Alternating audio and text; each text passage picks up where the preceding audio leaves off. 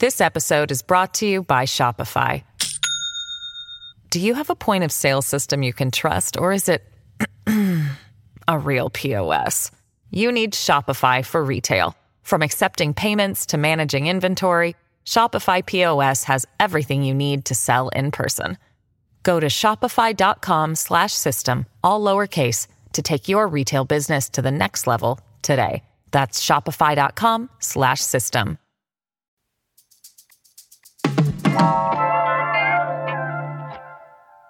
Good morning, Dayvid. Good morning, Sonja. Oh, Lord. yeah, we're up early for not Yeah. being a particularly, uh, you know, knee deep in the in the numbers. We are definitely our heads in the clouds now. Here we go. Yeah, we are. It is what time? Uh, it is not yet 6 a.m. in the morning. So we are we are up extra early today to try to give folks a conversation based on the most recent results that we can, uh, possibly. It is Wednesday, November 9th, 2022. I'm Sonja Cho Swanson, And I'm Dayvid Figler. and this is CityCast Las Vegas.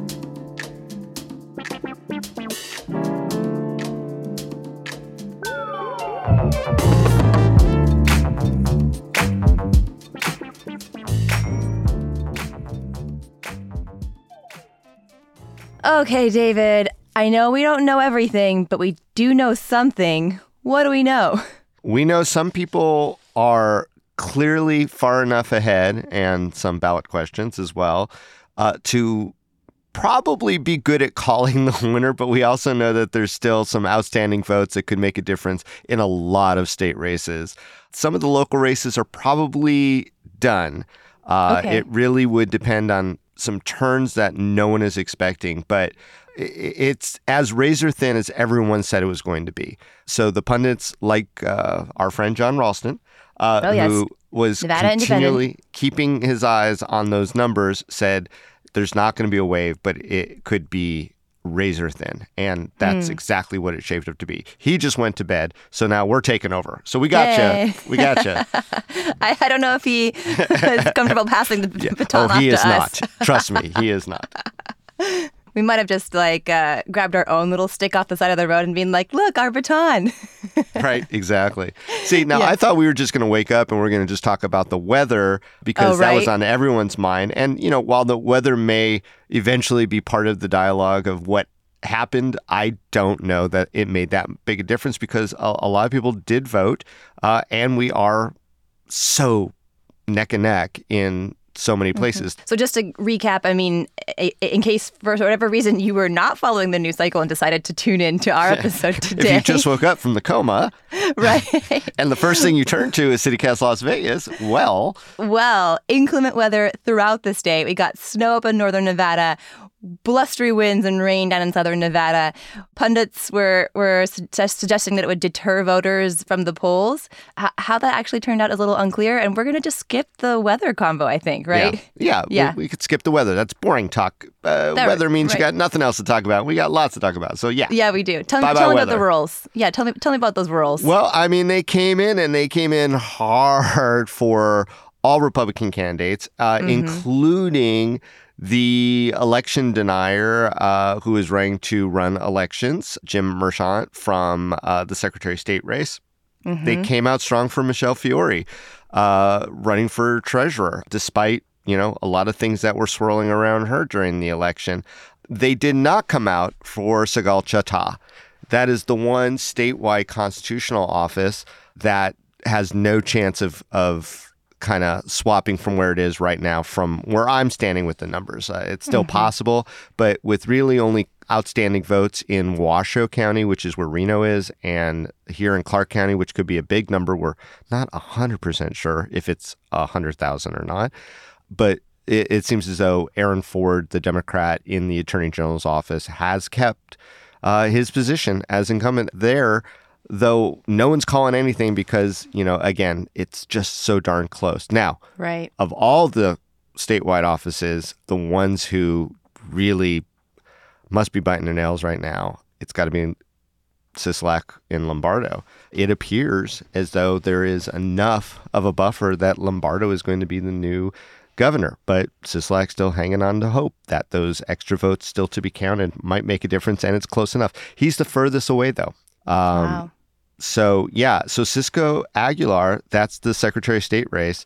Very, very close. In fact, I, as I was looking at some of the numbers and doing the best that I could analyze through my groggy face, um, groggy face and, and hazy haze, it does look like uh, Cisco Aguilar and Zach Conine, respectively, Secretary of State and Treasurer races, are within that margin where it could just switch right back, depending on the votes in Washoe and and Clark. Though I will say that you know Conine was not doing as well in in Washoe as I think he would have hoped to be doing. How close are we on the Senate race right now? CCM okay, versus so that's Laxalt. the the big one, right? So um, from the perspective of all the votes that have been counted so far, you've got Adam Laxalt ahead. The specific numbers, As of 5:59 a.m. yeah, is that the discrepancy between them is two and a half points, basically. Adam Laxalt, two and a half percentage points up. Okay. And so now let's take a step back here because, as you've mentioned, these are razor thin. Some candidates are still holding out hope. Why can they still hold out hope? What remains to be counted? Well, it's the great unknown, right? There's still 16,000 votes in Washoe being reported, not yet counted. Now, Washoe did not go for the Dems. Um, that's got to be troubling. And I think that's the big question, Sonja, uh, is it comes down to of those votes, who who were the people who did that? Were those votes that came from uh, Democrats or from Republicans? And that's the hard one, right? Because you don't know. We don't have X-ray vision. Right. Well, we still have some votes left in Clark County, too, right? Yeah, and so Jon Ralston's reporting it could be up to a, a hundred thousand, and you know we did hear lots of things like that. You know, people from culinary were coming on election day and dropping off their ballots, and those have yet to be counted, from my understanding. And so it's definitely going to be a nail biter. Catherine Cortez Masto hanging on to the narrowest of threads, and however narrow that is, it's less for Steve Sisolak. So we've heard reports from the Nevada Independent who've talked to elec election officials that Washoe and Clark are not going to start counting mail ballots until after Election Day, so starting today. And it sounds like we are not going to probably get some of those final results until even tomorrow. But I also just want to know, Dayvid, I mean, is Nevada bad at counting? Like, why is the. For- remember those jokes from 2020? Yeah, no. I mean, and for a state that like lives on exploiting other people who are bad at math, Right. we don't really come through with this great reputation. Although I would tell you that, you know, maybe they should let the elections be run by the casinos because they're pretty good at figuring out all those odds and numbers and payouts, and they're really, really, really good at math. So uh, that that would be very funny. But yeah, Okay. It's not a counting issue, but aside from the staffing issues, which is a very 2022 era problem, why else are, are Nevada's results so slow to come? Well, we, we do start a little bit later anyway. I mean, we have a big, vast state. And all 17 counties, you know, uh, have different sort of ways that they go about it.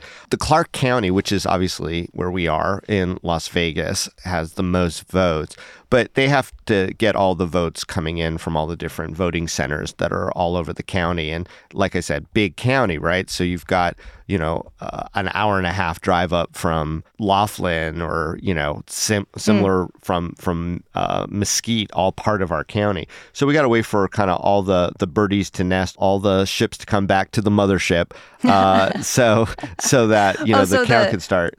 The votes literally physically have to be like driven in. Yeah, to and Las you see you see all those videos every year of you know election officials taking the machines and all this stuff from one location to the other that you know to do the count. And so they say we'll get the count started around ten o'clock. That's how long it'll take if the polls stop. You know, close it at at seven. And uh, that's exactly what happened. We started getting first results last night, a little bit before 10 from Clark County. Some of the other counties were ringing in before, and, you know, and then everyone's at home on their phones hitting refresh, Yes, us included. Us uh, included. us included. This episode is brought to you by Shopify. Do you have a point of sale system you can trust, or is it a real POS? You need Shopify for retail. From accepting payments to managing inventory, Shopify POS has everything you need to sell in person. Go to shopify.com slash system, all lowercase, to take your retail business to the next level today. That's shopify.com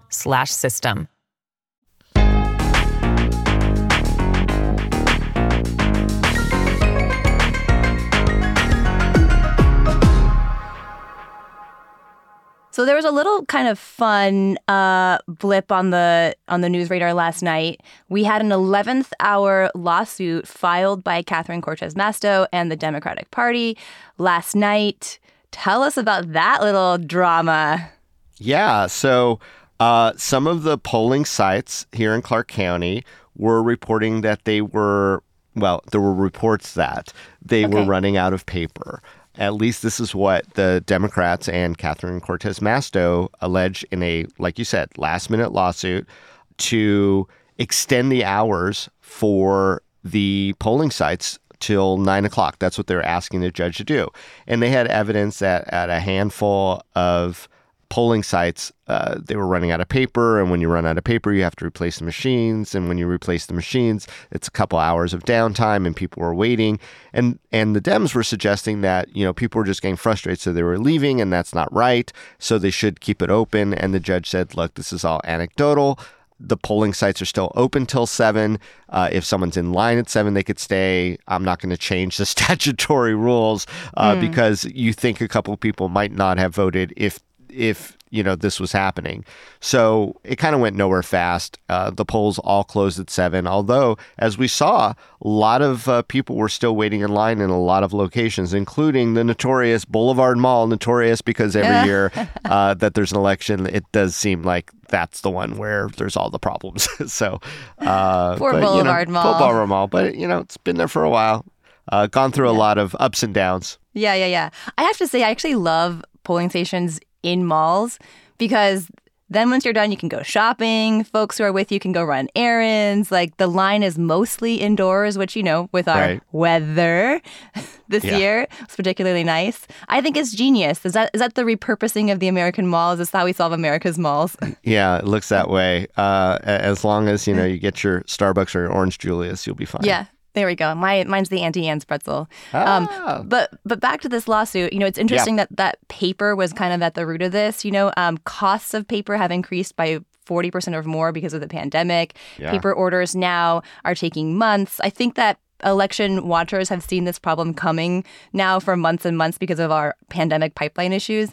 So it'll be interesting to see how, you know, the the the paper issue becomes politi- politicized after the election just because, you know, how how election deniers like to uh, also deny the the safety and accuracy of digital kind of machine voting. Right. And, you know, just a little history fact even the reason why we have both machines and paper was the big compromise is that when uh, we were going to switch over to the machines, there were some legislators who were like, no, no, we still need a paper record in Nevada. You know, that's how we are. And so that's how that thing kind of went through was okay, yeah, we'll use the machines, but we'll also have this I'm going to just call it a backup as the paper mm-hmm. record, but it's required. So unless the machines are generating a paper record, it's not going to count. And so they have to make sure that it's there.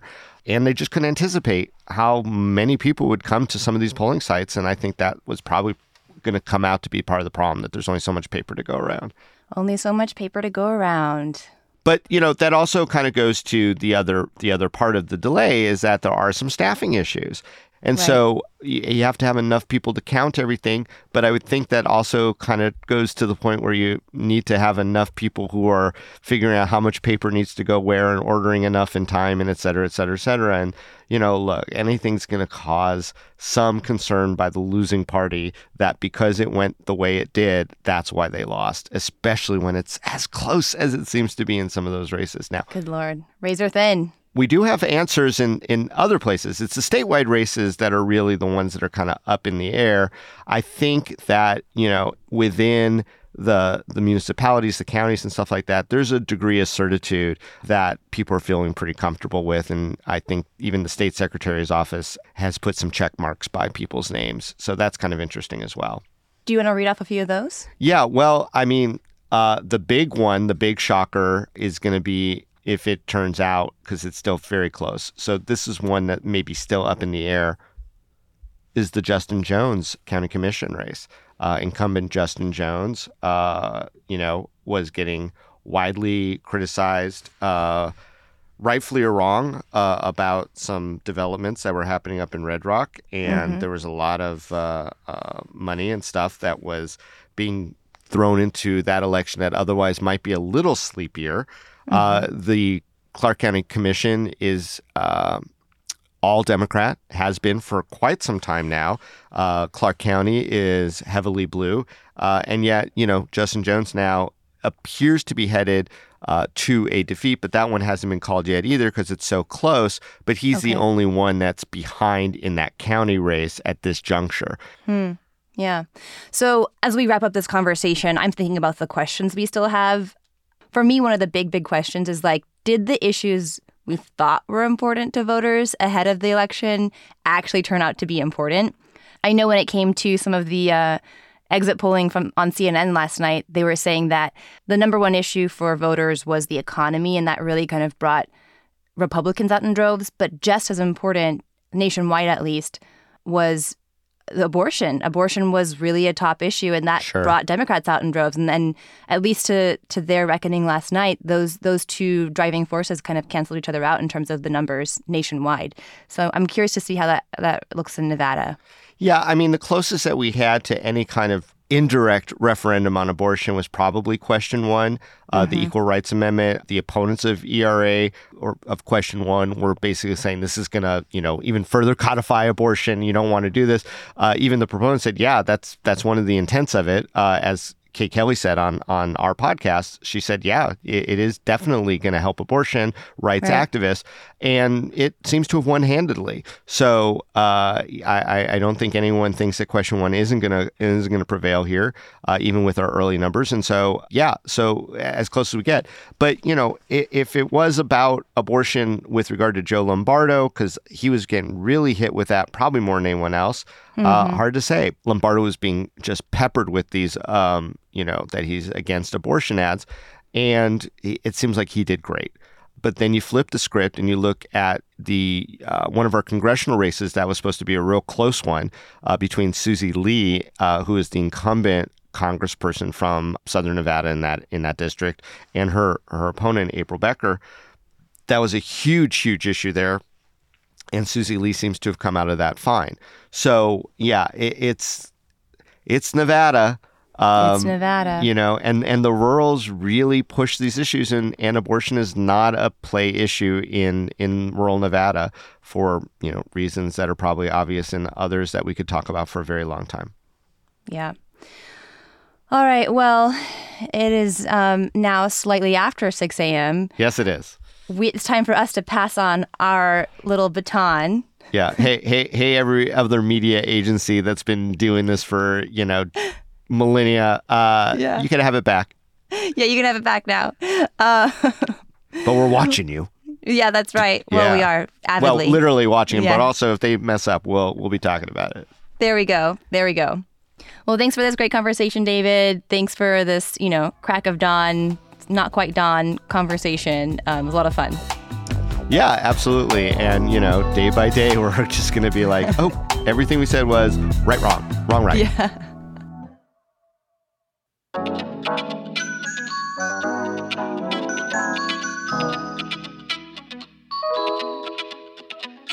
Well, that's all for today here on CityCast Las Vegas. What questions do you have as election results come in? Leave us a voicemail at 702 514 0719. That's 702 514 0719.